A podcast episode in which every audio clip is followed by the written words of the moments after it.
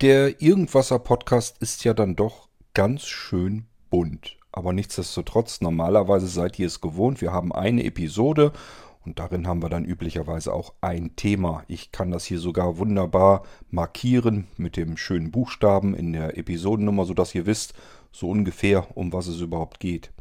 Es gibt aber auch immer wieder so Dinge, da kann man das nicht so richtig zuordnen. Da packt man D dann an die Episodennummer wie diverses. Oder aber, so wie in dieser Episode, habe ich einfach so ein bisschen Kleinkram für euch. Dinge, die vielleicht irgendwo ergänzend hinzugekommen sind, wo wir kürzlich erst ein paar Episoden direkt zum Thema gemacht haben und da ist einfach noch so ein bisschen Kleinkram dazugekommen.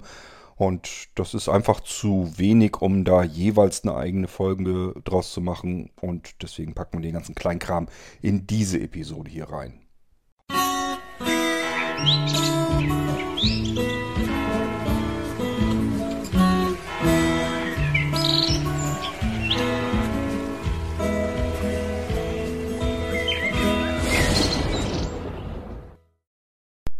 Gut, lege ich das iPhone mal zur Seite und überlege mal, was ich euch eigentlich so alles erzählen wollte oder auch nicht erzählen wollte.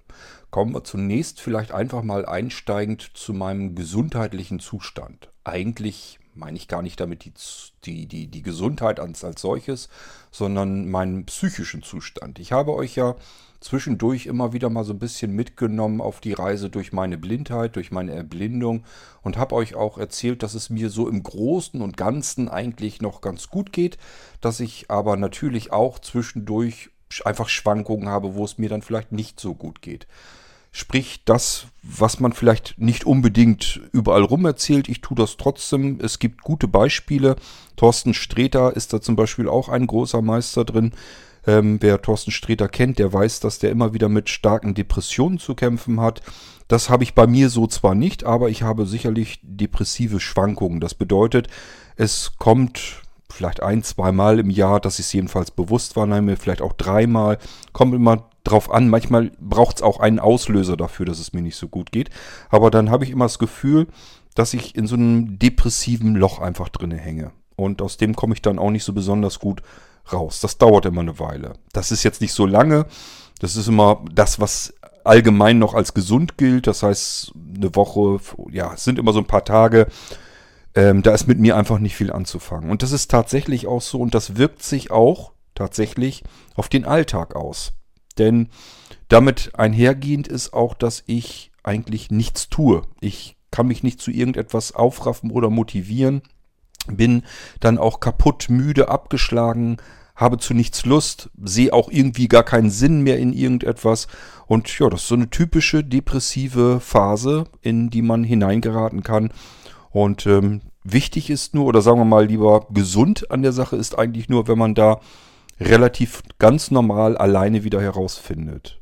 Wenn das nicht funktioniert, dann muss man sich eben Hilfe suchen. Und bei mir ist es immer so, das sind so ein paar Tage, da geht es mir einfach scheiße und da spricht man mich am besten auch gar nicht großartig an. Ich versuche das so ein bisschen, dass ich das nicht an andere weitergebe, übertrage, rauslasse oder sonst irgendwie. Muss ja nicht sein. Das heißt, ich mache das mit mir aus und dann dauert das immer so ein paar Tage, dann geht es mir aber eigentlich wieder ganz gut. Und dann geht es auch wieder bergauf. Dann ähm, habe ich wieder Lust und Mut und wieder was Neues anzufangen. Und nur einfach mal, dass ich euch das erzähle, weil man könnte sonst vielleicht auf den Glauben kommen, so viel wie der Chord hier macht immer. Es äh, ist ja nicht nur im Irgendwasser, sondern wer mich so ein bisschen auf den verschiedenen Dingen, ähm, Kanälen sozusagen ähm, beobachtet, der wird sich einfach sagen, meine Fresse, der Kerl ist ja überall ähm, anwesend und überall haut der rein und macht irgendwas. Äh, der große Macher. Und ähm, ihr sollt ruhig wissen, dass das bei mir natürlich auch nicht immer so ist. Ich bin nicht immer jemand, der ähm, die ganze Zeit über voll, voller Motivation strotzt und die ganze Zeit über irgendwas alles machen will um mich herum. Das gibt auch einfach Tage, auch für mich, wo ich einfach zu nichts Lust habe, zu nichts Bock habe und ähm, mich frage, wozu machst du das eigentlich alles? Ist doch nur Arbeit, Quälerei und äh, bringt tut dir das nichts. Ähm, wozu machst du das alles? Warum tust du dir das alles an? Kommt immer wieder mal vor und in solch einer Phase steckte ich jetzt gerade drin. Ist gerade so ein bisschen, dass ich wieder im, im Aufwind mich fühle. Es waren auch wieder so ein paar Tage, wo ich einfach gesagt habe, eigentlich habe ich keine Lust mehr. Eigentlich will ich den ganzen Scheiß hier nicht mehr machen. Ich habe eigentlich keine Lust mehr für andere Menschen Hardware einzurichten und Software zu programmieren und zu installieren. und den ganzen Kram, da habe ich eigentlich gar keine Lust. So. Und da bleiben auch wirklich Dinge liegen, dass ich einfach sage, nee, ich gehe da heute nicht dran. Das ist vielleicht auch wieder der, das kleine Teufelchen dann. Ähm, normalerweise ist es ja so, wenn man in einem Angestelltenverhältnis ist, dann geht man morgens zur Arbeit, da muss man arbeiten, egal ob man jetzt Lust hat oder ob man sich da fit für fühlt.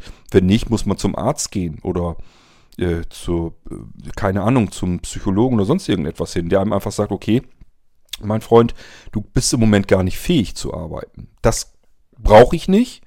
Ähm, aber ich habe natürlich so viel gesunden Menschenverstand, dass ich mir einfach sage, das wäre jetzt so ein Zeitpunkt, wo ich vielleicht sagen würde, ich würde mir jetzt einen gelben Schein vielleicht holen und würde dann einfach sagen, ich kann jetzt mal nicht. Ich bin nicht mehr strapazierfähig.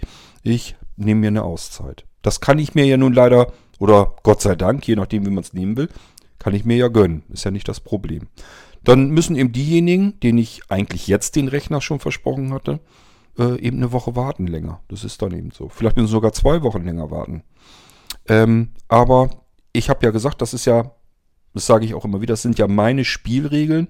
Das sind die Bedingungen, unter denen ich für euch ähm, etwas mache, äh, wo ich euch Dinge zusammenbaue, schaffe, installiere, einrichte und so weiter.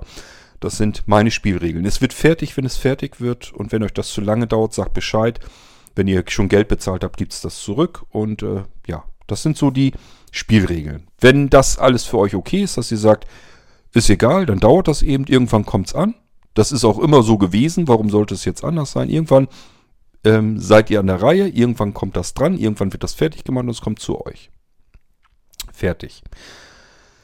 Ähm, es kann nur, wie gesagt, unterschiedlich lange dauern. Das hat ganz unterschiedliche Gründe und dies ist so einer davon. Der kann halt auch mal passieren. Wie gesagt, sind so ein, zwei, drei Mal, wo ich das im Jahr so registriere, dass ich einfach sage, okay, ich äh, knabbere an irgendetwas, ich, ich grübel über irgendwas nach im Kopf und habe keine Motivation, keine Lust, ähm, irgendetwas überhaupt anzufangen. Gut, das schon mal zu dem Punkt. Das können wir dann schon mal abhaken. Und wie gesagt, ähm, ich finde das jetzt gar nicht so schlimm, euch das irgendwie zu erzählen, weil es gibt prominente Beispiele, bei denen ist das auch so und die machen da auch keinen Hehl raus. Warum auch? Das ist eigentlich, ist es eine Volkskrankheit, ist nichts Ungewöhnliches, ähm, haben noch mehr Menschen. Ich kann euch nur ähm, dazu motivieren und aufzumuntern, wenn es euch psychisch nicht gut geht, macht da kein Geheimnis draus. Das ist nichts, wofür ihr euch schämen müsst passiert. Kann passieren, ist nun mal so. Und äh, solche Stimmungsschwankungen, die müssen wir eben alle durchmachen. Ähm, wichtig ist nur an der Stelle, sich zu beobachten und zu merken, komme ich da wieder raus oder bleibe ich in diesem Loch drinne stecken. Wenn ihr da nicht rauskommt, dann holt euch Hilfe. Auch das ist keine Schande, würde ich auch so machen. Bei mir funktioniert es bisher jedenfalls immer von ganz allein. Es sind so ein paar Tage, da muss ich mal grübeln, alles in Schubläden wieder einsortieren, gedanklich. bis ich dann da irgendwann wieder weiß, okay, so machst du jetzt wieder weiter. Und dann kriege ich auch irgendwann wieder Freude, Spaß und Lust, mich auf neue Sachen zu stürzen und so weiter und so fort. So, das nächste, was ich euch erzählen möchte. Wir hatten eine Episode hier im Irgendwasser über die Statistiken. Da habe ich euch gesagt, da müssen irgendwie so ein paar hundert Hörer dazugekommen sein. Da hatte ich allerdings auch die Mai-Statistik noch gar nicht gesehen. Ich glaube, das, was ich da gesehen hatte, war März, April. Ähm, und zwischenzeitlich hatte ich die Mai-Statistik gesehen und wäre fast vom Hocker hinten runtergefallen, auf dem ich gar nicht gesessen habe. Ähm, wir sind jetzt nicht mehr um die 2000 Hörer, sondern wir sind jetzt um die 3000 Hörer. Also da sind innerhalb von einem Monat mehrere hundert Menschen, mehrere hundert Hörer dazugekommen.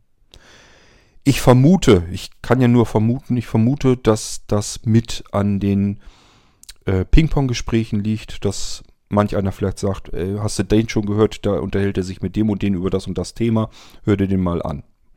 Keine Ahnung, ich weiß, merke jedenfalls nur, dass wir auch mehr Rückfragen haben, ob man bestimmte Sendungen irgendwo weiter veröffentlichen darf und so weiter und so fort. Also es werden mehr Leute auf dem Podcast im Moment aus irgendeinem Grund ähm, besonders aufmerksam. Und das ist gerade so, dass pro Monat wirklich mehrere hundert äh, Zuhörer hinzukommen. Hat letzten Endes für uns hier alle überhaupt gar keine Konsequenz. Ist also nicht so, dass ich mich jetzt mehr anstrengen werde. Das wird auch nicht passieren, selbst wenn es eine Millionenhörer wäre, würde ich mich immer noch nicht mehr anstrengen. Der Podcast wird so gemacht, wie er gemacht wird und wie er immer gemacht wurde. Also einfach so aus dem Handgelenk herausgeschüttelt letzten Endes. Ich habe euch das alles schon mal erzählt. Ähm, ich habe keine Ansprüche darauf, super professionellen Podcast hier abzuliefern und äh, ich werde das nicht anfangen, irgendwas redaktionell aufzubearbeiten oder die, ähm, die ganzen Audiosachen irgendwie aufzubereiten, damit die Klangqualität noch besser wird oder irgendetwas in der Form. Schnitte zu setzen, unnütze, wenn es nicht unbedingt nötig ist. Das alles wird es hier nicht geben und ihr werdet mich auch leider weiterhin deswegen hier husten hören, solange bis das gesundheitliche Problem vielleicht mal irgendwann in Angriff genommen wird.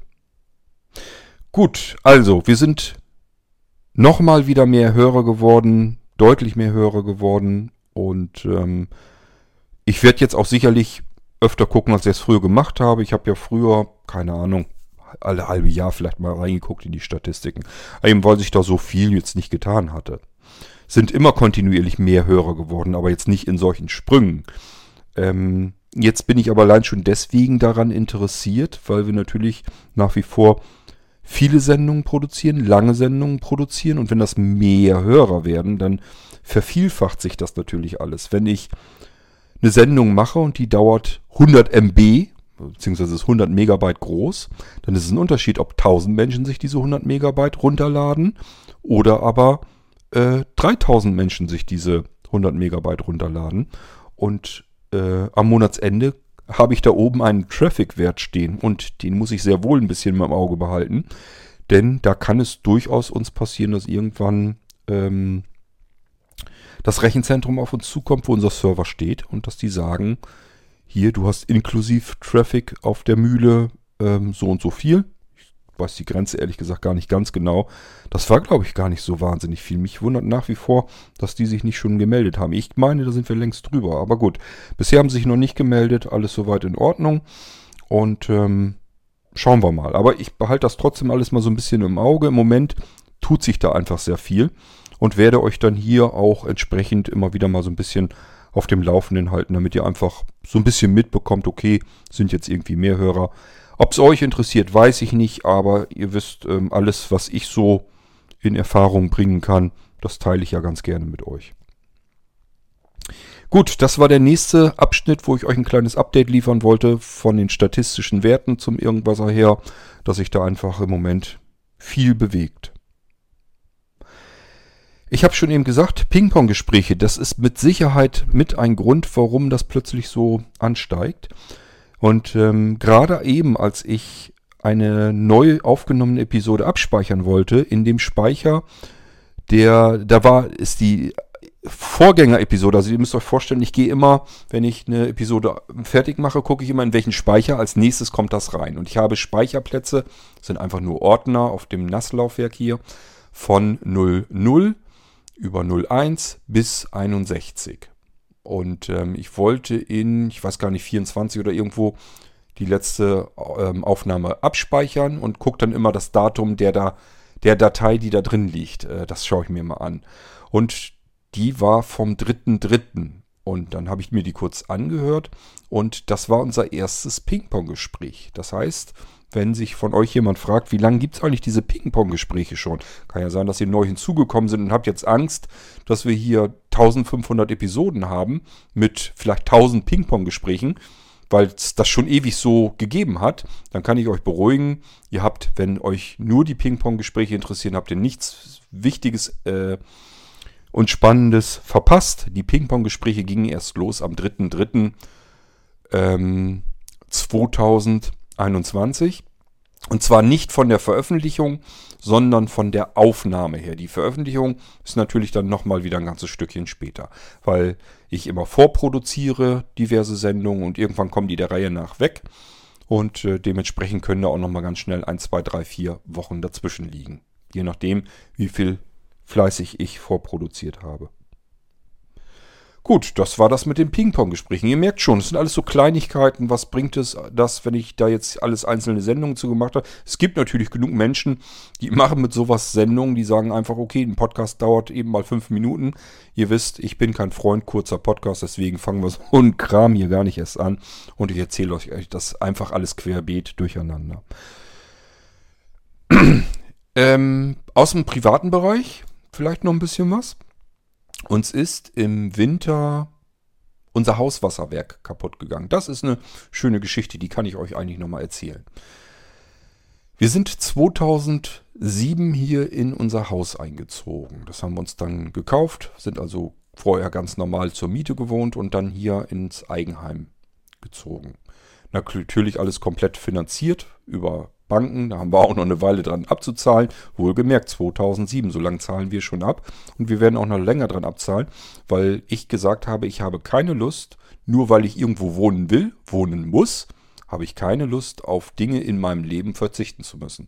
Das machen ja viele so, dass sie sagen, schnell durch mit der Finanzierung eines Hauses und ähm, zahlen dann da irgendwie, keine Ahnung, über 1000 Euro an ihrem Haus ab. Und das wollte ich nicht, weil dann bleibt für mich nicht mehr viel zum Leben übrig. Und dann muss ich dauernd nachgucken, kann ich jetzt essen gehen oder kann ich mir mal irgendwas kaufen, was ich gerne hätte. Hatte ich keine Lust zu. Nö, warum? Klar, letzten Endes, unterm Summenstrich ist das eine teure Finanzierung, weil die Bank sich ganz viel Zinsen einstreckt. Ähm, weil die eben sagt, okay, wir haben jetzt eine Langzeitfinanzierung. Dadurch ist der Betrag pro Monat sehr gering. Wenn man das dann aber alles zusammenrechnet, hat man unterm Strich sehr viel mehr bezahlt. Das ist dann eben so. Vorher musste ich Miete bezahlen, davon hatte ich gar nichts. Jetzt zahle ich das Haus ab. Der Betrag ist viel geringer, als wir vorher die Miete hatten. Und äh, dadurch kann ich mir eben, obwohl ich jetzt nicht der Großverdiener bin, kann ich mir trotzdem was leisten im Leben. Das sind keine großen Sprünge, aber alles so an Kleinkram, Kleinigkeiten, was ich gerne hätte, kann ich mir leisten, ist überhaupt kein Problem. Und deswegen, ähm, ja, das kann man eben so machen, indem man sich einfach sagt, ich sehe zu, dass meine Lebenshaltungskosten geringer sind. Und das kann man hinkriegen, wenn man ein Haus kauft, dass man einfach sagt, Leute, ähm, ich möchte gerne, wenn ich in Rente gehe, wenn ich 64, 65 oder sowas werde, dann möchte ich natürlich durch sein mit dem Abbezahlen des Hauses, weil dann die Renten, das wissen wir alle, das wird nicht besonders viel sein. Da will man jetzt nicht noch weiterhin ein Haus von abzahlen. Aber bis dahin können wir ruhig rangehen. Und das waren eben bei uns zum Glück noch jede Menge Jahre. Und deswegen ähm, ist der Abtrag eben relativ gering. So, ähm, 2007 haben wir dieses Haus, wie gesagt, dann gekauft.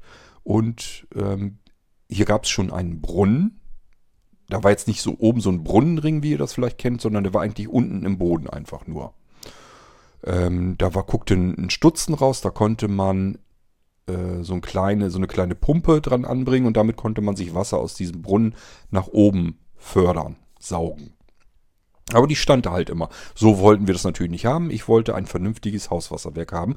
War auf der anderen Seite aber schon mal sehr froh, dass wir einen Brunnen im Garten haben. Das ist nämlich auch nicht selbstverständlich.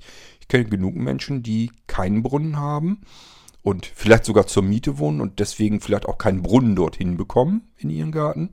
Und ähm, die müssen dann allesamt äh, immer das gute Trinkwasser nehmen, das Leitungswasser. Das finde ich mal ganz schlimm, weil das eigentlich dafür nicht gedacht ist. Aber gut, lässt sich dann halt nicht vermeiden. Wir haben hier Glück gehabt, hier gab es einen Brunnen und ähm, das Haus hier ist auf einem früheren Moor gebaut worden. Also da, wo die, die sozusagen die Parzelle, äh, wo die Häuser hier drauf gebaut sind, der Bereich, ähm, das war früher Moorlandschaft, die einfach trockengelegt wurde und da wurden die Häuser hier drauf gesetzt. Trockengelegt heißt aber nicht bis unendlich trockengelegt, sondern nur so ein bisschen, keine Ahnung, ich weiß gar nicht, wie tief wir haben.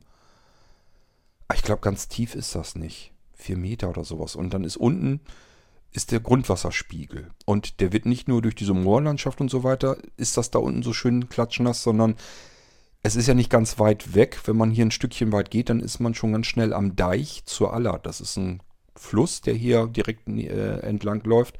Und auch der hält natürlich den Grundwasserspiegel hoch. So dass wir hier im Prinzip so viel Wasser abpumpen können, wie wir lustig sind. Ähm, es kommt immer Wasser genug nach. Das heißt, wir können den Brunnen nicht leer pumpen. Müssen wir uns nicht drum kümmern. So, das ist äh, sehr schön, weil man immer jederzeit draußen Wasser zapfen kann, wenn man es braucht. Das Wasser ist, wenn man das, wenn man den, den, das Hauswasserwerk im Frühjahr in Gang setzt, im Winter wird das ähm, hier alles stillgelegt. Aber zum Frühjahr hin nehme ich das eben alles in Betrieb. Und dann muss man das erstmal eine Weile laufen lassen, das Wasser. Weil das erstmal total braun rauskommt und auch richtig nach Eisen riecht. Das ist richtig eisenhaltig, richtig rostig. ähm, muss mich gerade mal ein bisschen vernünftig hinsetzen hier. Ähm, und ich habe eben gesagt, okay, diese kleine Pumpe auf dem, auf dem Brunnenring da, das, das, das hat ja keinen Zweck, das bringt nichts. Ich will das vernünftig haben. Dann war es, war mal überlegen, richtiges Hauswasserwerk brauchen wir, also das war klar.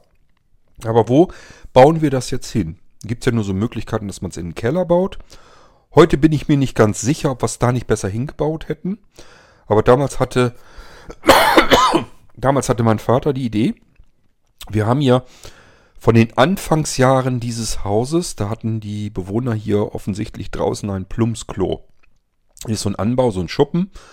Und da ist richtig eine Tür und da gab es wohl richtig äh, ja, so, so einen Holzkasten und da konnte man eben runterkacken in eine Grube hinein. Die war natürlich schon viele Jahrzehnte längst nicht mehr in Betrieb. Die haben hier natürlich irgendwann auch vernünftig Kanalisation hinbekommen.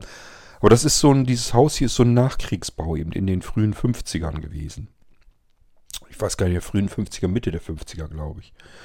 Und ähm, da war das alles nicht so selbstverständlich. Da war ein Plumpsklo auf dem Lande gar nicht so ungewöhnlich. Gab es hier, wie gesagt, auch. Aber irgendwann kam natürlich auch hier Kanalisation und alles, was man so braucht. Sanitäre Anlagen, wie sich das gehört. So, das heißt, äh, diese Grube ist natürlich längst dann leer gemacht worden und ist über Jahrzehnte einfach Grube geblieben. Da kam eine Abdeckung rüber, dass da keiner reinfallen konnte. Und dann war es gut. Ja, diese Grube war wie gesagt leer und mein Vati meinte, das ist so circa, wenn man unten auf dem Boden wäre, na ich sag mal so ein Meter 50 tief vielleicht.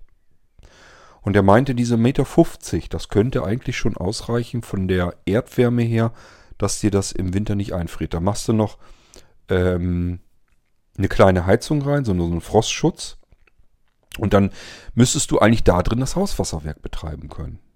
Und dann habe ich gedacht, okay, leuchtet ein, klingt gut, könnte man ja machen. Das haben wir dann auch so gemacht. Ich habe einfach ein äh, Gardena Hauswasserwerk bestellt übers Internet, mir kommen lassen. Mein Vati hat mir das dann da eingebaut. Der kann sowas ja alles ganz wunderbar.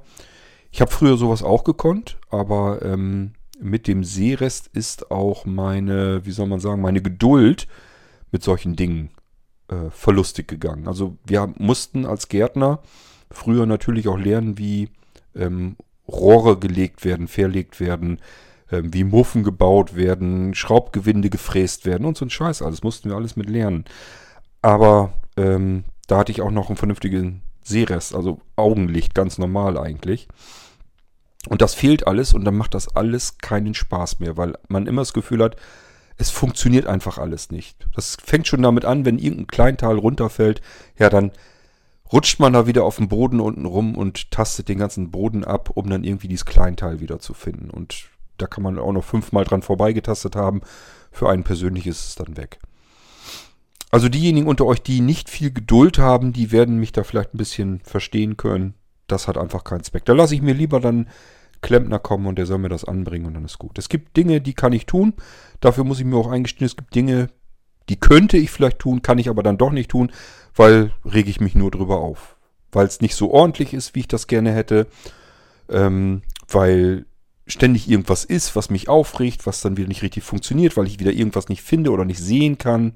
Oder was kaputt geht, weil ich es nicht richtig gesehen habe. Was auch immer. Habe ich keine Lust mehr zu, lasse ich also bleiben. In dem Fall war es aber sowieso egal. Für meinen Vati, äh, der kann sowas alles ganz wunderbar und das war ganz klar, dass er mir das Hauswasserwerk professionell dort anschließt. Wir haben zu dem Zeitpunkt noch gedacht, so ein Hauswasserwerk, normalerweise halten die gar nicht so lange. Ich habe hier viele natürlich in der Umgebung, die auch so ein Hauswasserwerk benutzen. Und da sind welche dabei, die kaufen sich jedes Jahr ernsthaft ein neues Hauswasserwerk. Die freuen sich regelrecht, wenn so ein Ding mal einmal zwei Jahre gehalten hat oder sogar drei Jahre. Aber die sagen, nach drei, vier Jahren sind die Dinger durch, dann musst du ein neues kaufen. ja, und was soll ich sagen? 2007, ich glaube 2008 haben wir das eingebaut, das Hauswasserwerk. Also ein Jahr später. Das erste Jahr haben wir noch mit dieser wunderlichen Pumpe da gelebt. Und dann haben wir das Hauswasserwerk äh, eingebaut.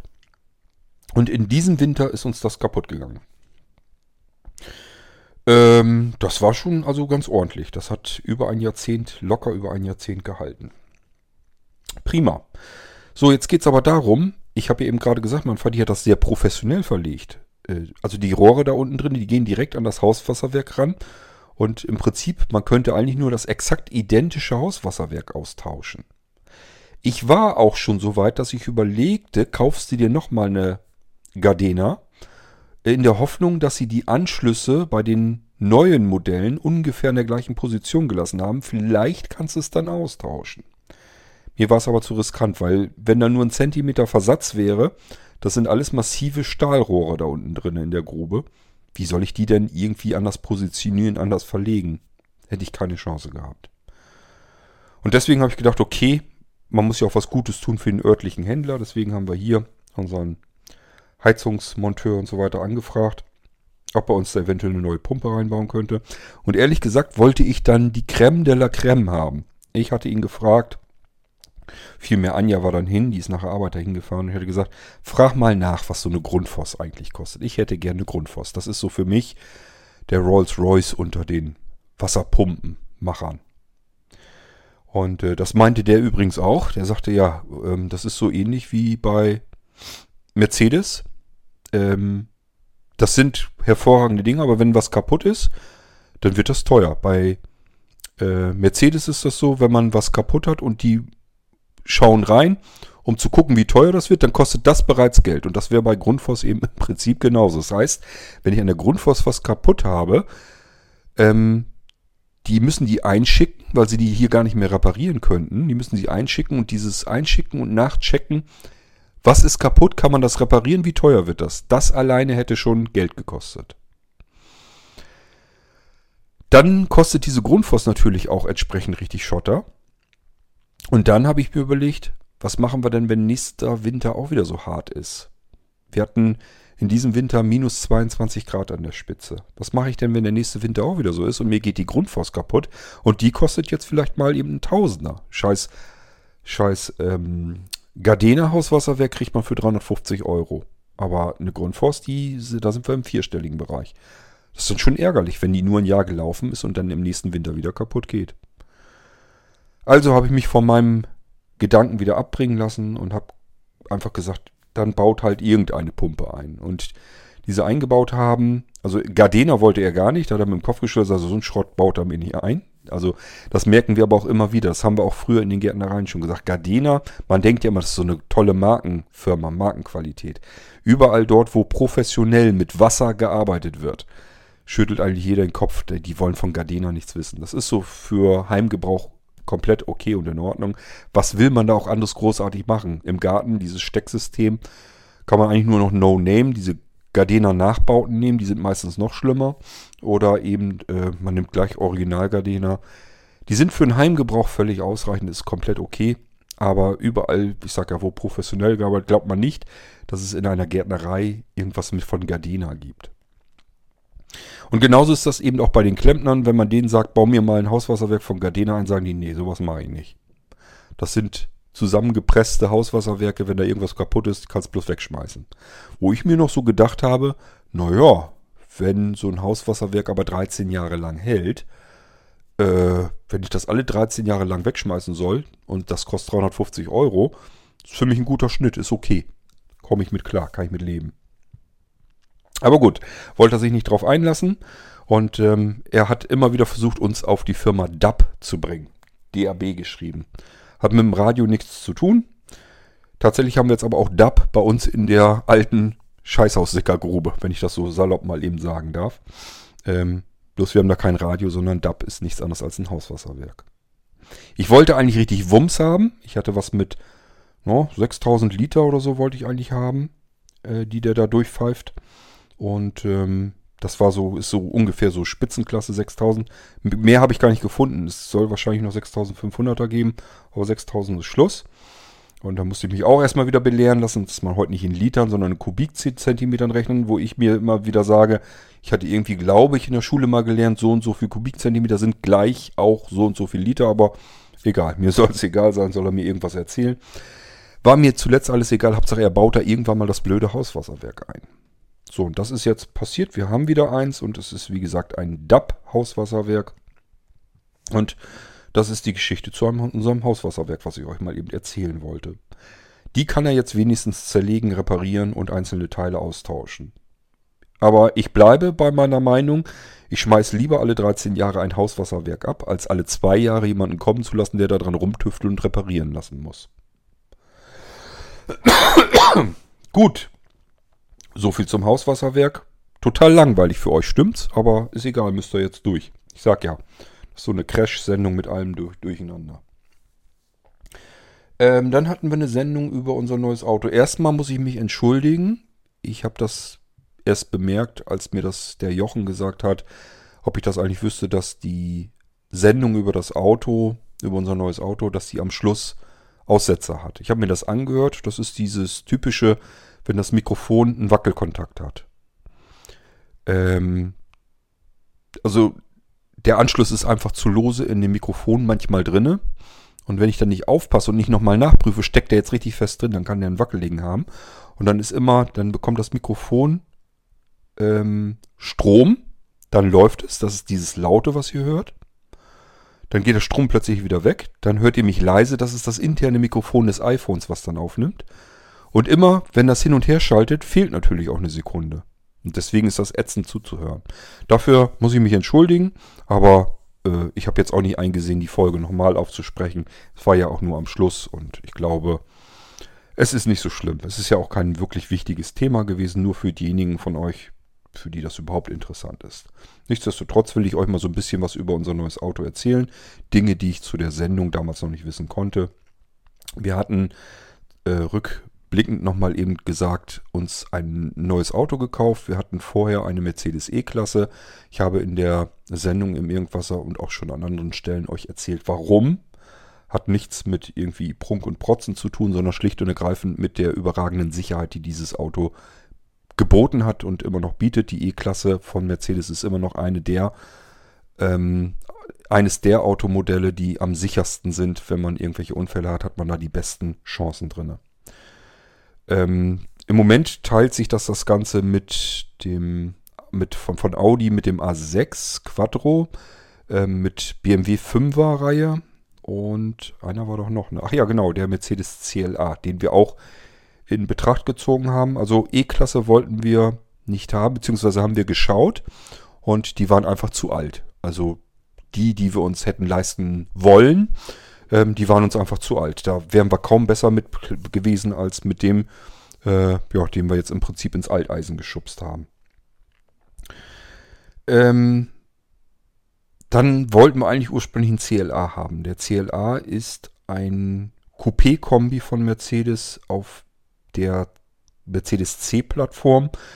Ist einen ganzen Zahn kleiner. Auch erstens, weil die C-Klasse von sich aus schon mal einen ganzen Zahn klein ist und dann nochmal durch dieses Schrägheck hinten dran, dieses Coupé-artige. Da geht viel, viel Platz verloren. Ist also nicht wirklich ein großes Auto. Es ist aber das sicherste Auto im Moment. Und ähm, es ist auch wirklich ein tolles Auto. Wir hatten das nämlich, als wir unseren in Reparatur hatten, haben wir das als Ersatz bekommen und ähm, das war insofern fantastisch, als dass ich drin gesessen habe und hatte wirklich das Gefühl, hier kannst du jetzt schlummern und schlafen. Es war nichts zu hören, keine Fahrgeräusche, kein Motor. Und die Federung war so weich, dass man kein Huppel und nichts auf der Straße irgendwie hätte bemerken können. War ganz toll, war ein ganz tolles ähm, Fahren da drin. Also selbst für mich als Beifahrer. Ähm, aber wir haben uns dann letzten Endes dagegen entschieden, weil dieses Auto uns schlicht und ergreifend zu klein ist. Wir brauchen mehr Platz. So, jetzt ging es darum, was machen wir? E-Klasse wollen wir eigentlich nicht mehr und ist sowieso zu alt und dafür dann wieder zu teuer. CLA ist zu klein Und eigentlich haben wir generell die Schnauze voll von Mercedes. Eigentlich ist das falsch ausgedrückt, nicht von Mercedes. Die Autos waren gut, da gibt es gar nichts dran zu mosern. Die Händler hier sind bloß scheiße. Wir haben nämlich nur eine Händlerkette, wenn man so will. Und da sind wir nicht so zufrieden mit und deswegen haben wir keinen Bock mehr darauf. So, ging also darum, was nehmen wir denn sonst? Und so ein paar Sachen noch angeguckt, Subaru und so weiter. Ich habe euch das in der Episode alles erzählt. Es ist geworden ein äh, Skoda Superb.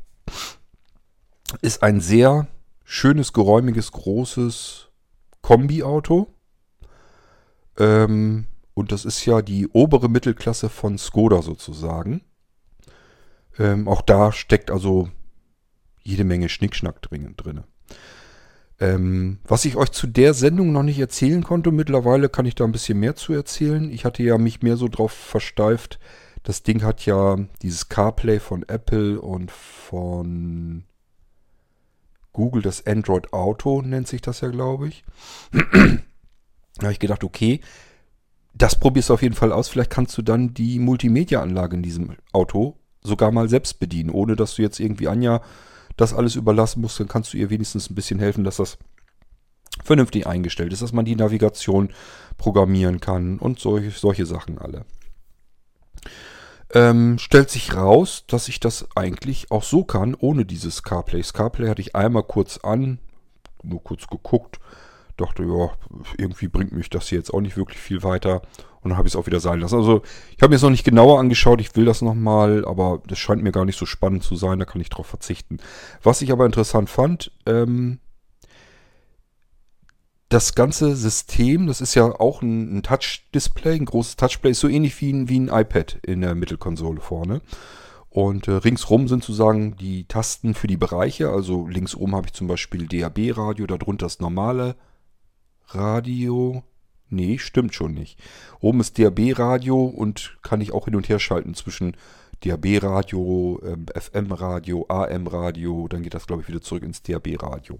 Darunter ist eine Taste für Bluetooth. Wenn ich jetzt, äh, mein, mein Smartphone ist ja immer verbunden gleich, wenn ich mich automatisch reinsetze und wenn ich da irgendwas mit abspielen will, kann ich da auf die Taste drücken. Dann kann ich das dann auf die Autolautsprecher bringen. Und darunter muss ich überlegen, war glaube ich die Taste zum Telefonieren. Und darunter war für dieses ähm, Voice Control, also für die Spracheingabe. Sowas ähnliches wie ihr jetzt auch von Siri und sowas kennt, das haben die da natürlich auch mittlerweile alles drin. Und rechts oben, jetzt komme ich langsam ins Trudeln, rechts oben war Navigation, darunter waren, ich weiß es nicht, ob da TV noch irgendwo dazwischen ist. Ich habe noch irgendwas mit Einstellungen, also so, so, so ein Menü, eine Menütaste und ähm, das Navigationssystem und ich glaube irgendwas fürs Auto, also wo ich glaube ich die Kfz-Einstellungen alle machen kann. Beispielsweise wie das Ding gefedert sein soll und wie ähm, die Übertragung im Getriebe sein soll. Das hat ja Automatikgetriebe logischerweise. Und äh, das kann man alles einstellen, dass es mehr so sportlich sein soll oder komfortabel und sowas alles. Jedenfalls stellte sich raus, dass ich das so einigermaßen bedienen kann. Es ist zum Glück relativ große Schrift, hell auf dunklem Grund. Das heißt, das kann ich sehen. Äh, wenn ich da eine Lupe drüber halte, müsste es eigentlich sogar recht bequem gehen. Im Moment ist es so, dass ich ziemlich dicht vor dem Bildschirm krieche. Hält man natürlich nicht lange durch. Könnt ihr euch vorstellen, wie, das, wie ich davor sitze.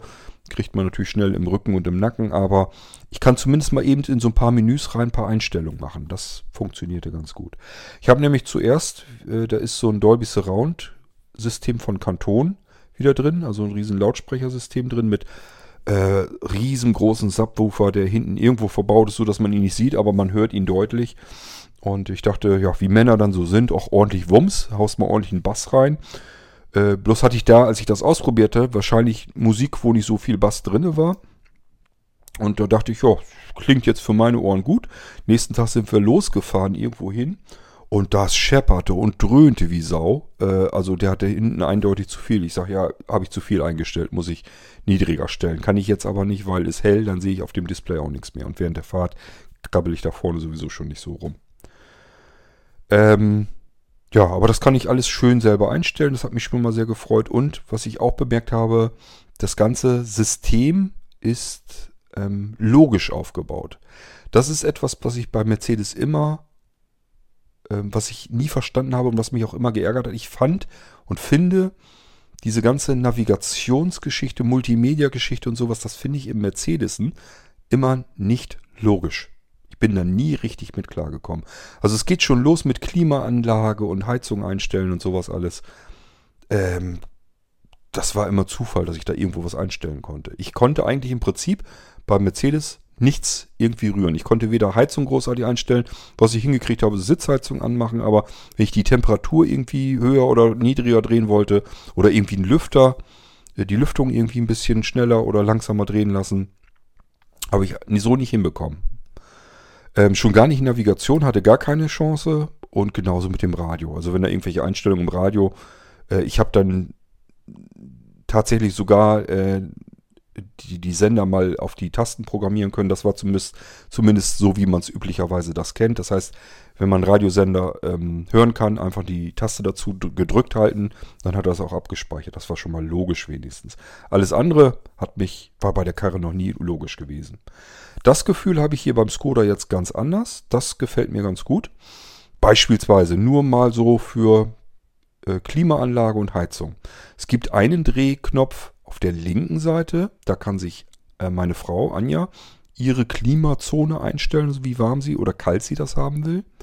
Dann gibt es einen Drehknopf auf der rechten Seite, das ist meine Klimazone, da kann ich mir einstellen, will ich es wärmer oder kälter haben. Und das ist auch so, also logischerweise, man stellt da die Temperatur ein, wie an so einem Thermostat. Und dementsprechend, wenn das wärmer im Auto ist, dann springt die Klimaanlage an und kühlt das runter. Oder aber Wenn es kälter ist und sie soll aufheizen, dann springt eben die Heizung entsprechend an. Also muss man gar nichts weiter zu wissen. Äh, ich kann auch die äh, Temperatur tatsächlich im Display nicht sehen, aber ich weiß natürlich, ist mir das zu kalt oder zu warm. Und dann drehe ich einfach ein bisschen weiter nach rechts, dann wird es wärmer. Oder ich drehe ein bisschen weiter nach links, dann wird es kälter. Kann ich mir alles also selbst einstellen. Und in der Mitte ist ein Drehknopf und der entscheidet darüber, wie gelüftet wird, wie die Lüftung ist, ob da richtig Puster rauskommt oder ob das nur so leise vor sich hin säuselt. Also, Heizung, Klima gehört mir, kann ich alles wunderbar einstellen. Prima. Gefällt mir schon mal gut. Hinten kann man das auch, da geht es über Druckknöpfe, das ist genauso wie beim Mercedes auch gewesen. Und ähm, alles kein Thema. Ähm, Radio ist auch schön intuitiv. Dadurch, dass es jetzt ein Touchscreen ist, hat man mehr Möglichkeiten. Ich will jetzt nicht sagen, dass das alles viel besser ist, weil man muss wissen, wo ungefähr die Touchflächen die sitzen, damit man auch als Blinder darauf treffen kann. Aber das kriegt man hin. Ich kann zumindest einen Radiosender wechseln und wenn ich da abends hingehe, wenn es dunkel ist, wenn ich da reingehe, kann ich das Display auf einigermaßen ablesen und kann mir dann auch die Radiosender vernünftig in die Reihenfolge bringen, wie ich es haben will, kann mir das dann auch programmieren. Ähm, Im Handschuhfach hat der auch so ein Ding, da ist nochmal sogar ein DVD-Player drin. Da ist, sind zwei Kartenschächte drin, kann ich also auch SD-Karten reinstecken, voller Musik und so weiter. Oder Bilder. Denn der macht auch immer eine schöne Slideshow. Also auch bei den Radiosendern, die, wenn die die Albumcover und sowas alles von den Künstlern, die gerade laufen, mit übertragen, das machen viele, ähm, dann kann man das Cover von dem Album sehen, den Künstler und da macht dieses System hier in dem Skoda immer so eine Slideshow.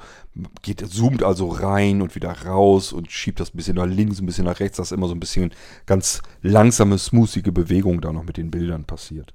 Und das macht er dann natürlich auch, wenn man da Fotos auf Speicherkarte reinsteckt. Aber wozu habe ich gar keine Lust zu. Ja, ähm, das sind so angenehme Sachen. Ansonsten ich habe das, glaube ich, in der Sendung schon erzählt. Ich finde das immer so interessant, wenn man sich mit Leuten unterhält, die sich gerade ein neues Auto gekauft haben. Dann denken die immer, boah, was da alles eingebaut ist, das ist ja Wahnsinn. Die denken immer, das ist nur in meinem Auto so. Das ist mittlerweile in allen Autos so. Und warum das so ist, ist eigentlich auch klar. Weil das das Billigste ist, was man in ein Auto einbauen kann. Software. Die muss einmal entwickelt werden und dann kommt die da rein. Und dann spielt das keine Rolle, ob ich ein, eine Software, für die ich die Lizenzen gekauft habe, ob ich die in ein Auto reinpacke und nur in die, in die teuren Autos oder ob ich die in alle Autos reinpacke, das spielt überhaupt keine Rolle. Dementsprechend hat natürlich auch unser Auto diese ganzen Fahrassistenzsysteme drin, vom automatisch rückwärts einparken, das macht er alleine. Wenn man wüsste, wie es geht, ich habe mich da noch nicht drum gekümmert, wir wollen das irgendwann mal ausprobieren. Ähm, unser Wagen hat eine Anhängerkupplung, selbst dann kann er mit dem Anhänger rückwärts einparken. Ähm, er kann im Stau alleine weiterfahren. Er bremst auch alleine ab, wenn irgendwie Gefahr droht, dass wir irgendwo auffahren oder so. Ähm, also das steckt da logischerweise auch alles drin. Genauso wie ich schon eben sage, dieses Voice-Control-System, darüber kann ich wunderbar navigieren. Das funktioniert wenigstens mal. Das hat im Mercedes auch nie funktioniert. Ich kann jetzt einfach sagen, navigiere zu und dann sage ich nur den Kontakt, den ich in meinem Telefonbuch drin habe. Und dann hat er ja logischerweise die Adresse. Da sagt er, wenn mehrere Adressen sind, welche Adresse. Dann sage ich einfach eins, dann nehme ich einfach die erstbeste. Passt ja meistens. Also ich kann das dann auf dem Bildschirm auch nicht sehen, welche Adresse ich jetzt auswählen muss. Da müsste ich eigentlich eine Nummer sagen. Ich sage dann aber einfach mal eins. Das ist die erste Adresse, die bei mir in den Kontakten hinterlegt ist. Passt immer, funktioniert. Äh, wunderbar. Können wir die Navigation auch in dem Auto dann nehmen. Ähm, was da nicht geht, er gibt dir dann immer drei Möglichkeiten ein, äh, an bei der Navigation. Ich vermute mal sowas ähnliches wie schnellste oder kürzeste Weg oder Autobahn vermeiden vielleicht sogar. Das weiß ich nicht. Also nur drei Schaltflächen, ich tippe da einfach irgendwo rum und dann geht's halt los. Also es gibt halt immer so ein paar Sachen, die kann man nicht so richtig gut treffsicher bedienen. Das kennen wir aber ja alle, die sehend und blind sind. Man ist aber schon sehr froh, wenn man überhaupt irgendwas bedienen kann. Wenn man nicht ganz nutzlos und sinnlos irgendwie in der Gegend rumsitzt. Ähm, was muss ich denn noch sagen? Ich glaube, ich habe euch schon erzählt, dass dieses Auto so ein Glasdach oben hat. Das ist ein Panoramadach. Also man kann im Prinzip auch, wenn man hinten sitzt, komplett durch das komplette Dach durchgucken. Da ist ein Rollo drunter und äh, das kann man dann öffnen.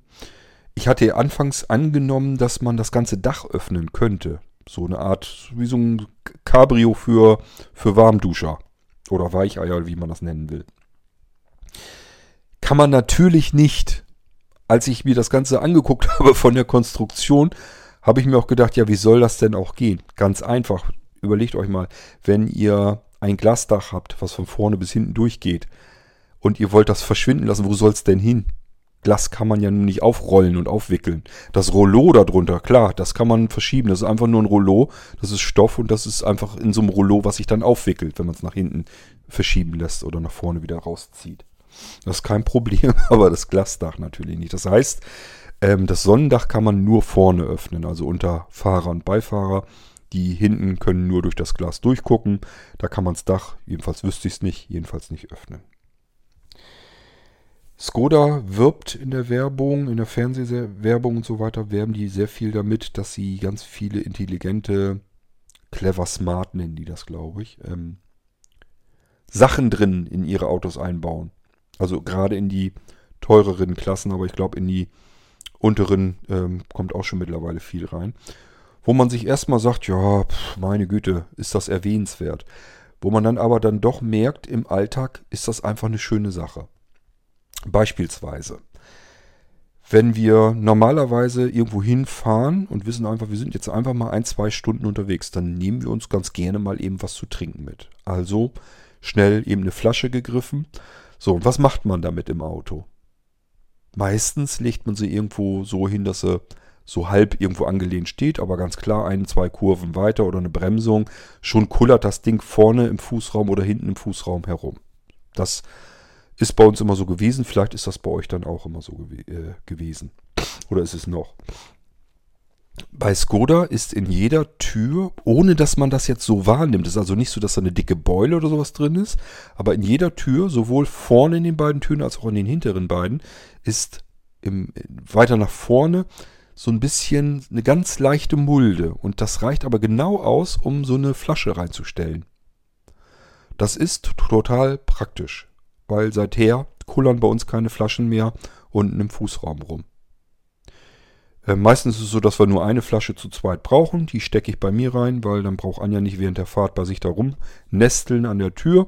Muss bloß sagen, ich habe Durst, dann weiß ich schon Bescheid, kann ich die Tür, ach die Tür, die Flasche logischerweise aus der Tür nehmen und ähm, Schraubverschluss ab und drücke das Ding in die Hand, dann kann sie was trinken. Also das ist schon mal richtig Klasse sowas, so Kleinigkeiten. Dann, das hat sich Skoda wahrscheinlich bei Rolls-Royce abgeguckt. Ich kenne das nur von Rolls-Royce. Da fand ich, habe ich auch immer gedacht, naja, ist schön, wenn man sowas hat. Da weiß man, dass man Rolls-Royce hat. Das ist aber da, glaube ich, in den hinteren Türen. Bin ich mir aber nicht ganz sicher. Und zwar ähm, habe ich das immer gesehen, dass die Fahrer bei so einem Rolls-Royce, also die natürlich dann vorne sitzen, wenn die hinten die Tür aufmachen, dann haben die mit einem Griff plötzlich so einen Regenschirm in der Hand. Wo ich immer nicht so genau wusste, wo haben die den denn auf mal her? Den hatten die doch eben gar nicht in der Hand. Den ziehen die aus der Tür. Ein Rolls-Royce hat in den Türen Regenschirme integriert. Die kann man mit einem Ruck so rausziehen und dann klappen die gleich auf. Und dann kann man eben äh, den Menschen, den man da in der Weltgeschichte rumkutschiert, die ja meist was Wichtigeres sind, äh, trockenen Hauptes ins Gebäude geleiten. So, das gibt's wohl oder gab's nur von Rolls-Royce und wahrscheinlich hat Skoda sich gedacht, erstens, wir wollen ja so praktisches Zubehör, so praktisches Zeugs mit einem integrieren und einbauen und zweitens, das ist Rolls-Royce, das können wir doch auch machen. So viel Geld kostet das ja nun auch nicht, so einen blöden Regenschirm einzubauen. Tja, und was machen die? Die bauen in zumindest unseren Superb, äh, Superb, äh, ist aber auch in den anderen größeren, wenn man jetzt den, na, ich komme gerade auf den Namen nicht, den ist noch relativ neu, den großen äh, SUV von, von Skoda, dann bauen sie es auch mit ein. In die vordere vorderen Türen, also sowohl Fahrer als auch Beifahrer, steckt, wenn man die Tür öffnet, ein Regenschirm drin. Also es ist jetzt nicht von innen irgendwie oder so, sondern wirklich in der Tür drin. Also man muss die Tür öffnen und an der Schmalseite sozusagen, wo auch das, wo das, äh, die äh, Verriegelung und sowas ist, wenn man die Tür zuknallen lässt. Genau da steckt, der, steckt auf jeder Seite ein Schirm drin. Den kann man da auch rausziehen, drückt das Knöpfchen, dann klappt der auf und dann hat man Regenschirm. Immer mit parat dabei. Dödelkram. Aber wenn es regnet, man nicht nass werden will, tja, hat man es erstmal. Ähm, dann ist hinten in der Kofferraumklappe eine Taschenlampe integriert. Das heißt, äh, muss man jetzt nicht eine Taschenlampe suchen, wenn man keine hat oder sonst irgendetwas, sondern es ist richtig so eine schöne kleine Taschenlampe mit einem dicken Akku drin. Der Akku wird auch immer gleich mit aufgeladen von der Bordversorgung. Das heißt, man hat immer eine volle Taschenlampe mit einem Griff hinten in der Kofferraumklappe integriert. Auch nette Sache. Dann, äh, wenn man den Tankdeckel öffnet, dann ist da eine, das habe ich mir noch gar nicht angeguckt, ist dort ein Eiskratzer drin in der Halterung, zusammen mit einer Lupe. Was das nun soll, fragt mich nicht, ich weiß es nicht. ähm, also wer eine Lupe braucht und Auto fährt, Weiß nicht, ob das immer so gut ist. Aber gut, hier ist es drin. Ist ein Eiskratzer mit einer integrierten Lupe hinten da in der Tankklappe drin. Das war auch so eine Geschichte, als wir das erste Mal tanken wollten. Weil ähm, wir die ganze Zeit überlegen waren, Käse, wie geht denn der Tank, die Tankklappe auf? Das ist nämlich mittlerweile bei ganz vielen Autos so, dass man irgendwo so ein Hebelchen ziehen oder drücken muss. Meist ist das irgendwo in Sitznähe beim, beim Fahrer, linke Seite irgendwie vom Fahrer, so ein Hebelchen ziehen muss und dann klappt der Tankdeckel auf, dann geht diese Klappe auf. Ist bei Skoda anders, ähm, wussten wir aber nicht. Wir waren die ganze Zeit nach Hebelchen und Drückern und Knöpfchen am Suchen. Keine Chance. Ähm, bis ich einfach so zu Hause war. Also wir waren standen an der Tankstelle und habe ich gesagt, das ist mir zu blöd hier. Wir können jetzt nicht das ganze Auto untersuchen, wo wir jetzt diesen dämlichen, diese dämliche Tankklappe aufkriegen. Wäre ich mal ausgestiegen. Erst war ich noch so am überlegen, dass ich mal aussteige und mir die Tankklappe näher angucke. Hätte ich es mal gemacht. Wir sind unverrichtete Dinge wieder nach Hause gefahren. Dann bin ich dann ausgestiegen und habe dann einfach mal geguckt und gedacht, ich drückte einfach mal drauf, weil andere Sachen, äh, Fächer und so weiter drin, die funktionieren ja auch so, dass man draufdrückt und dann geht die von alleine auf. Das war bei der Tankklappe ganz genauso. Statt da irgendwie versuchen zu ziehen oder sonst irgendetwas oder einen Hebel zu suchen, einfach nur auf die Tankklappe einmal draufdrücken, dann drückt man die ein Stückchen rein, dann federt die von alleine nach außen auf. Ganz einfach und logisch. Und ist ganz klar, wenn ich aussteige und Türen zumache, ist die Tankklappe auch verschlossen. Ist einfach nur simples Prinzip. Nichts nix Aufregendes dabei. Und die einfachen Sachen funktionieren immer noch am besten. ganz ehrlich, warum muss ich vom Inneren des Autos eine Tankklappe mit so einem, mit einem Hebel oder mit einem Knopf öffnen? Was soll das? Ich muss doch sowieso zu der Tankklappe hin. Ich will doch dann logischerweise Sprit tanken. Dann kann ich doch eben auf die Tankklappe direkt drücken. Ist doch unsinnig, dass ich deswegen drin schon wieder einen Schalter mehr brauche. Es gibt so manchmal Dinge, gerade so bei den Autoherstellern, da frage ich mich manchmal wirklich, was soll der Scheiß? Was haben die sich da jetzt wieder beigedacht? Ähm, was kann ich euch denn noch Schönes erzählen? Ähm, es gibt wohl überall noch so, Ge ja, das habe ich auch schon gefunden, so kleine Gepäckfächerchen und Täschchen und also wirklich an den, an den vorderen Sitzen seitlich sind so Taschen drinne eingearbeitet, wo man irgendwas reinstecken kann. Passt sogar mal ein iPhone rein. Ähm, was wir noch nicht haben, das fand ich ein bisschen schade, das haben die jetzt wohl erst in den neuen drinne. Wir haben natürlich einen gebrauchten gekauft.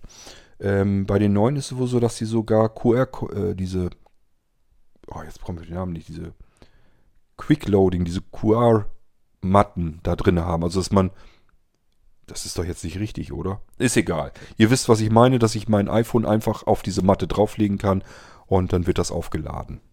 Manchmal kommen auf die Begriffe einfach nicht. Qi, das wollte ich, genau, nicht QR, sondern Qi. Dieses Qi-Loading. Das ist da auch, äh, wäre drin gewesen in der Mittelkonsole, dass man da einfach das Telefon in die Mittelkonsole schmeißt und es ist automatisch mit dem Auto verbunden und gleichzeitig lädt es auf. Ist natürlich auch hochpraktisch, aber das hat unser leider noch nicht. Was unser auch noch nicht hat, ist schade, da hätte ich mich fast ein bisschen drauf gefreut, aber das hat er nun nicht drin. Dafür braucht man noch eine, es gibt noch eine höhere Sonderausstattung bei dem Ding. Also wir haben schon eine ganz gute Ausstattung, aber es gibt noch einmal so ein Topping oben drauf, dann wäre es drin gewesen. Und zwar, dass man wenn man zum Kofferraum will und will da was reinladen, dann hat man ja manchmal beide Hände voll, dass man großen, was weiß ich, Karton oder eine große Kiste in der Hand hat. Und die soll jetzt in den Kofferraum rein. Der Kofferraum ist zu. So, was jetzt machen? Klar, ich probiere entweder aus, wenn die Kiste nicht so schwer ist, die irgendwie auf dem Bein, auf einem Bein zu balancieren, während ich mit der anderen Hand dann die Kofferraumklappe öffne. Oder aber ich muss den Kasten, den Karton oder was auch immer ich da habe, unten auf den Boden stellen und dann in Ruhe den Kofferraumklappe aufmachen und dann da reinheben. Bei Skoda wäre es, wie gesagt, eine Ausstattung höher, wäre es ähm, ganz praktisch gewesen. Da kann ich mit dem Fuß unten unter dem Kofferraum sozusagen, also sozusagen, ähm, ja, einfach da un unter dem Boden sozusagen, einmal mit dem Fuß so ein bisschen von links nach rechts rüber wedeln. Und dann geht die Kofferraumklappe komplett automatisch auf. Und dann kann ich da das reintun. Und äh, die Kofferraumklappe, das ist bei uns allerdings auch so. Da muss man nichts mehr irgendwie nach oben wuppen oder nach unten ziehen oder sonst irgendetwas. Das geht alles mit dem Knopf. Sowohl von drinnen aus, ich kann also von drinnen die Kofferraumklappe öffnen und schließen. Das kann ich auch, glaube ich, mit einer App. Ähm, da habe ich mich aber noch nicht drum gekümmert. Äh, siehst du, das habe ich auch vergessen. Ähm, unser Auto hat jetzt einen WLAN-Hotspot, der über LTE, das heißt, ich kann eine SIM-Karte da noch reinstecken. Und ja, dann macht er sein eigenes Internet mit auf. Und das kann ich dann allen Gästen sozusagen zur Verfügung stellen. Das weiß ich auch noch nicht, ob ich das mache. Ich habe ein iPhone, was soll ich jetzt da mit dem Hotspot drin? Aber ja, mal gucken, ich weiß noch nicht. Das ist eine Preisfrage. Wenn ich irgendeine billige SIM-Karte noch finde, die irgendwie nur, keine Ahnung, 2, 3, 4 Euro im Monat kostet, dann kann ich die da reinstecken. Dann hat man mal. Aber im Moment habe ich dann noch keinen Bedarf gebraucht. Aber das Gute wäre, man hat dann noch andere Möglichkeit, sich mit dem Auto zu verbinden und da verschiedene Sachen, Einstellungen und so weiter vorzunehmen. Oder zu gucken, wie voll ist der Tank noch und solche Sachen. Ja, äh, apropos Apps, ähm, das hat mich auch sehr gefreut. Ich habe, als wir den letzten Mercedes gekauft haben, einfach mal gedacht, ich frage mal bei Mercedes an, ob die das Handbuch für unser Auto vielleicht als PDF mir geben könnten.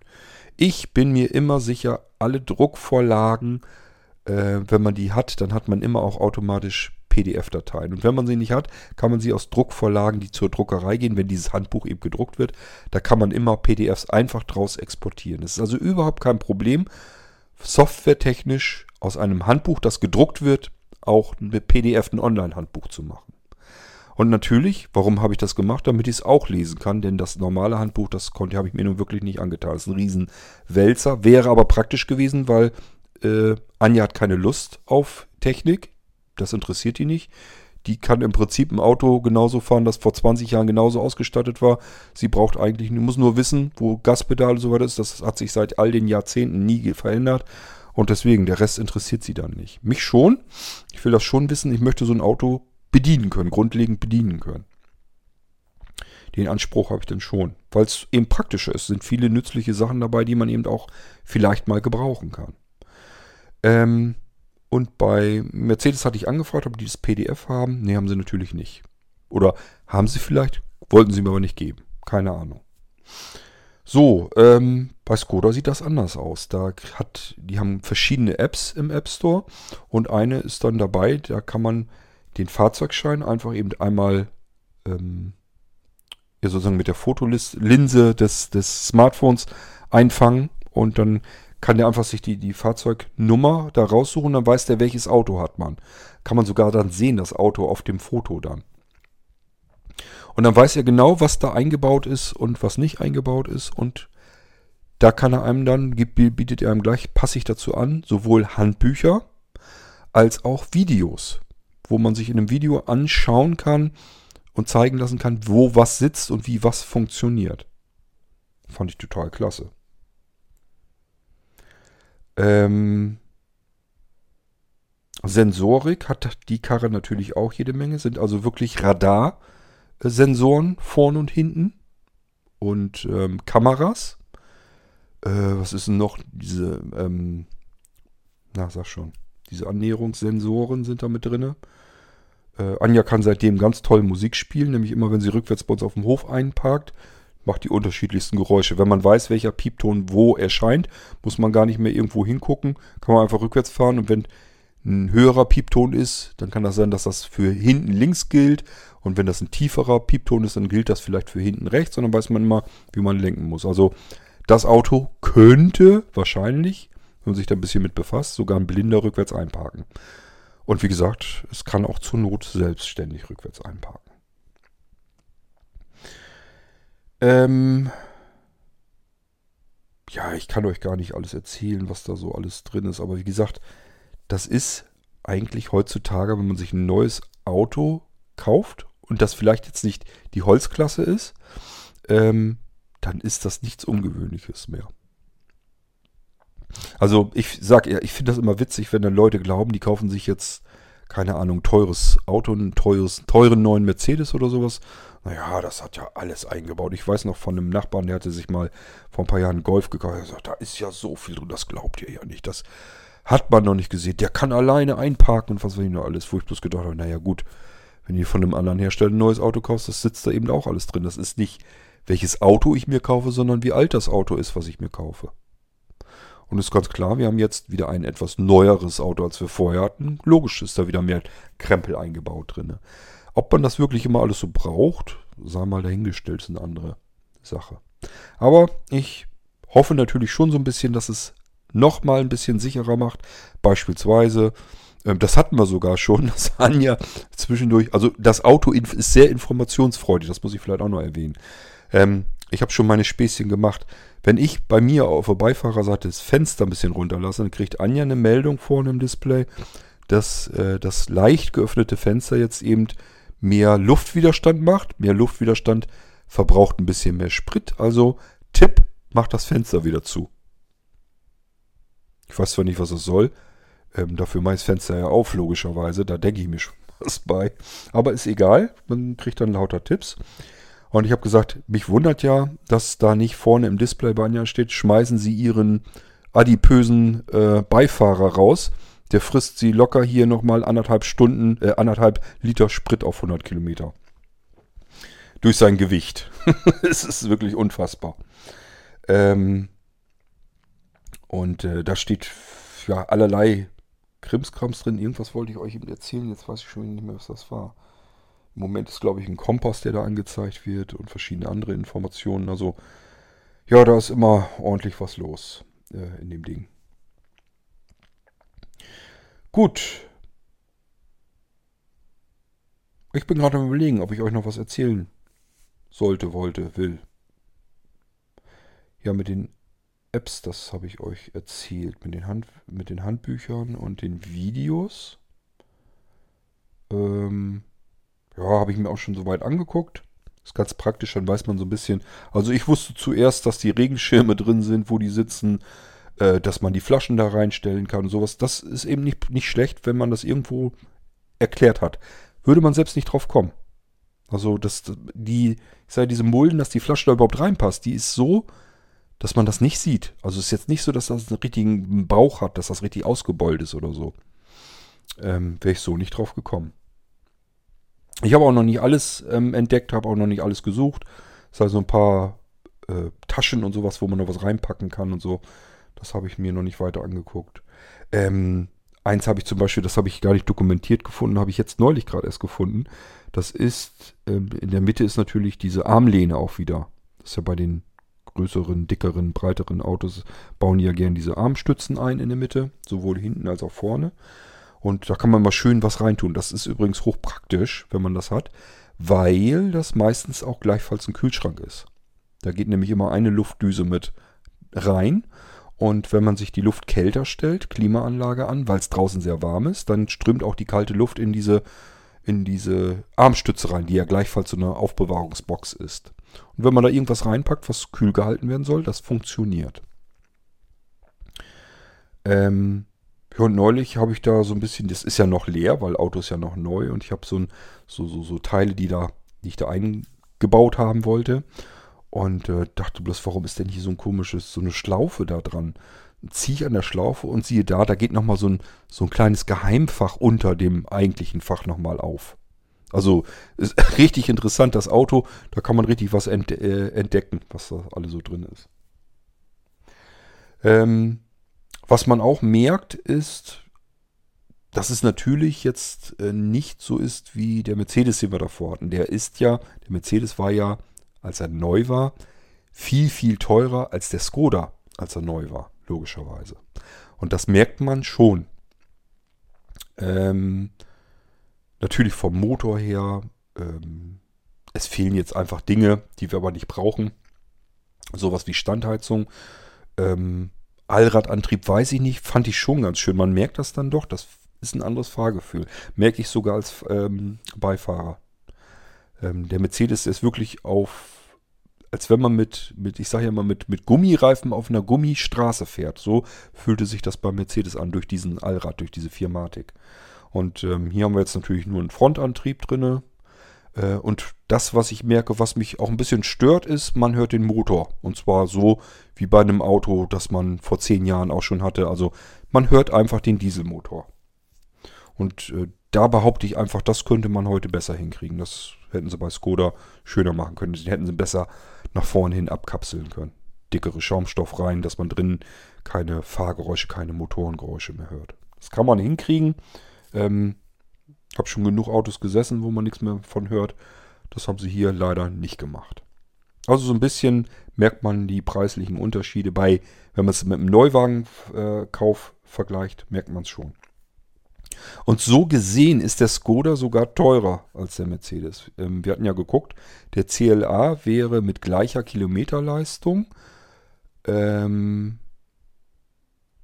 bessere Ausstattung gleichem Alter, der war sogar noch ein Stückchen jünger, hätte er exakt den gleichen Preis gekostet. Nee, gar nicht. Der war sogar noch ein Tausender günstiger, glaube ich. Also äh, wir hätten zum gleichen Preis einen CLA haben können. Der hätte sogar Standheizung gehabt und Allradantrieb und alles wäre alles wieder drin gewesen.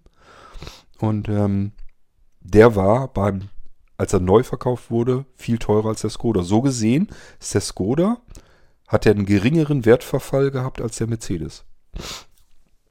Aber gut, wie gesagt, das sind alles Dinge, wenn ihr die Episode gehört habt zu unserem neuen Auto, spielt keine wirkliche große Rolle. Für mich ist wichtig ähm, Sicherheit, Geräumigkeit und Komfort, bequem muss er sein. Ich habe keine Lust, in einem Auto zu sitzen und wenn man zwei, drei Stunden fährt, dass man mit so massiven Rückenschmerzen da aussteigt, dass man im Prinzip gar nichts mehr machen kann den Rest des Tages. Gibt es. Gibt solche Autos. Gibt, gibt sogar eine ganze Menge Autos, wo ich sage, würde ich nie im Leben längere Reisen mitfahren wollen. Tut dir alles weh von. Und ähm, das hat man bei diesem hier mit Sicherheit nicht. Der ist schön groß, man hat überall ordentlich Platz. Selbst hinten kann man jede Menge dazuladen. Und er ist verhältnismäßig sicher. Ist nicht der sicherste, aber er ist sicher genug, dass wir den kaufen wollten. Ja, es gibt etwas, was mich fürchterlich ärgert auch. Da kann das Auto allerdings nichts dafür. Wir waren ja eigentlich mit dem Autohaus, wo wir den gekauft haben, recht zufrieden. War ja, lief alles locker, easy, nett, freundlich. Ja, und jetzt haben wir den Wagen deutlich über einen Monat und wir fahren immer noch mit einem Schlüssel herum. Der wurde uns ja geliefert, habe ich euch erzählt. Und uns wurde gesagt, das ist ja natürlich kein richtiger Schlüssel, sondern nur eine Fernbedienung, die man dann kriegt. Aber davon haben wir eben nur eine. Und uns wurde gesagt, die zweite schicken wir dann per Post hinterher. Die ist bis heute natürlich noch nicht hergeschickt worden. Eine E-Mail habe ich schon geschickt, noch sehr nett und freundlich. Hat nicht funktioniert, ist auch schon wieder, keine Ahnung, zwei, drei Wochen her. Also wieder so ein typischer Fall, wo ich wieder hinterher rennen muss. Und ich kann es einfach nicht leiden. Ähm, ja, weil ist ganz klar, ich möchte das eigentlich dann auch abschließen. Das ist einfach äh, ein Auto, das haben wir gekauft und man möchte eigentlich sagen, okay, das ist jetzt so und fertig und nicht, jetzt müssen wir die ganze Zeit jetzt dran denken, dass wir jetzt uns um den zweiten Schlüssel kümmern. Denn wenn mit dem ersten irgendwas ist, der kann verloren gehen, die Batterie die kann da drin leer gehen, ähm, kann ja alles Mögliche mit passieren. Dann stehen wir da. Dann ist das Auto funktionslos, können wir nichts mehr mit anfangen. Weil der, diese eine Fernbedienung die einzige ist, die wir haben. Und wenn die nicht mehr geht, dann steht, der, steht die Karre da. Das ist Riesenkacke, ist das. Also können wir auch wieder hinterherlaufen und müssen zusehen, wie wir den Ersatzschlüssel, den Ersatz, ähm, die Ersatzfernbedienung noch kriegen. Schade, weil sonst wäre es eigentlich okay gewesen. Mit dem Autohaus waren wir sonst zufrieden. Hätte sein können, dass wir sonst vielleicht den nächsten da auch wieder kaufen. Aber wenn man da jetzt schon wieder die ganze Zeit hinterher rennen muss, ja, habe ich eigentlich schon wieder keine Lust zu. Äh, und dann wird das wahrscheinlich nichts mit dem nächsten Kauf dort. Ist eigentlich dumm von den Leuten, aber gut, kann man dann nicht ändern. Okay, ja, ähm, ich glaube, das war's dann erstmal, was ich euch dann noch abschließend zu dem neuen Auto sagen kann und wollte. Sonst ist es halt einfach ganz normales Auto. Nichts Aufregendes, nichts Spannendes dran. Okay, ähm, damit sind wir auch durch mit dieser Krimskrams-Runde hier, wo ich alles mal eben reingestopft habe. Und ich hoffe, ich habe euch nicht zu sehr gelangweilt. Das kommt ja nun auch wahrlich nicht oft vor, dass ich euch solch eine chaotische Episode hier präsentieren muss. Ähm, aber ich dachte mir, das ist so Kleinkram, wo ich mal eben noch ein bisschen was zu sagen wollte. Habe ich hiermit getan. Und wir hören uns in der nächsten Irgendwasser-Folge sehr bald wieder. Bis dahin sage ich Tschüss, macht's gut. Euer König Kort.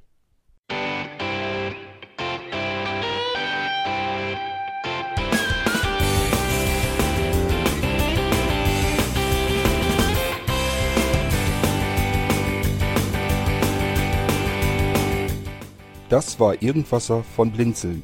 Wenn du uns kontaktieren möchtest, dann kannst du das gerne tun per E-Mail an podcast.blinzeln.org oder über unser Kontaktformular www.blinzeln.org. Blinzeln schreibt man in unserem Fall immer mit einem D in der Mitte. Wenn du möchtest, kannst du uns sehr gerne auch einen Audiobeitrag auf unseren Podcast Anrufbeantworter sprechen. Der hat in Deutschland die Telefonnummer 05165 439 461. Und wenn du uns aus dem Ausland anrufen möchtest, dann ersetze einfach die erste 0 gegen die 0049 für Deutschland. Wir bedanken uns für dein Interesse und freuen uns schon darauf, wenn du auch beim nächsten Mal wieder mit dabei bist.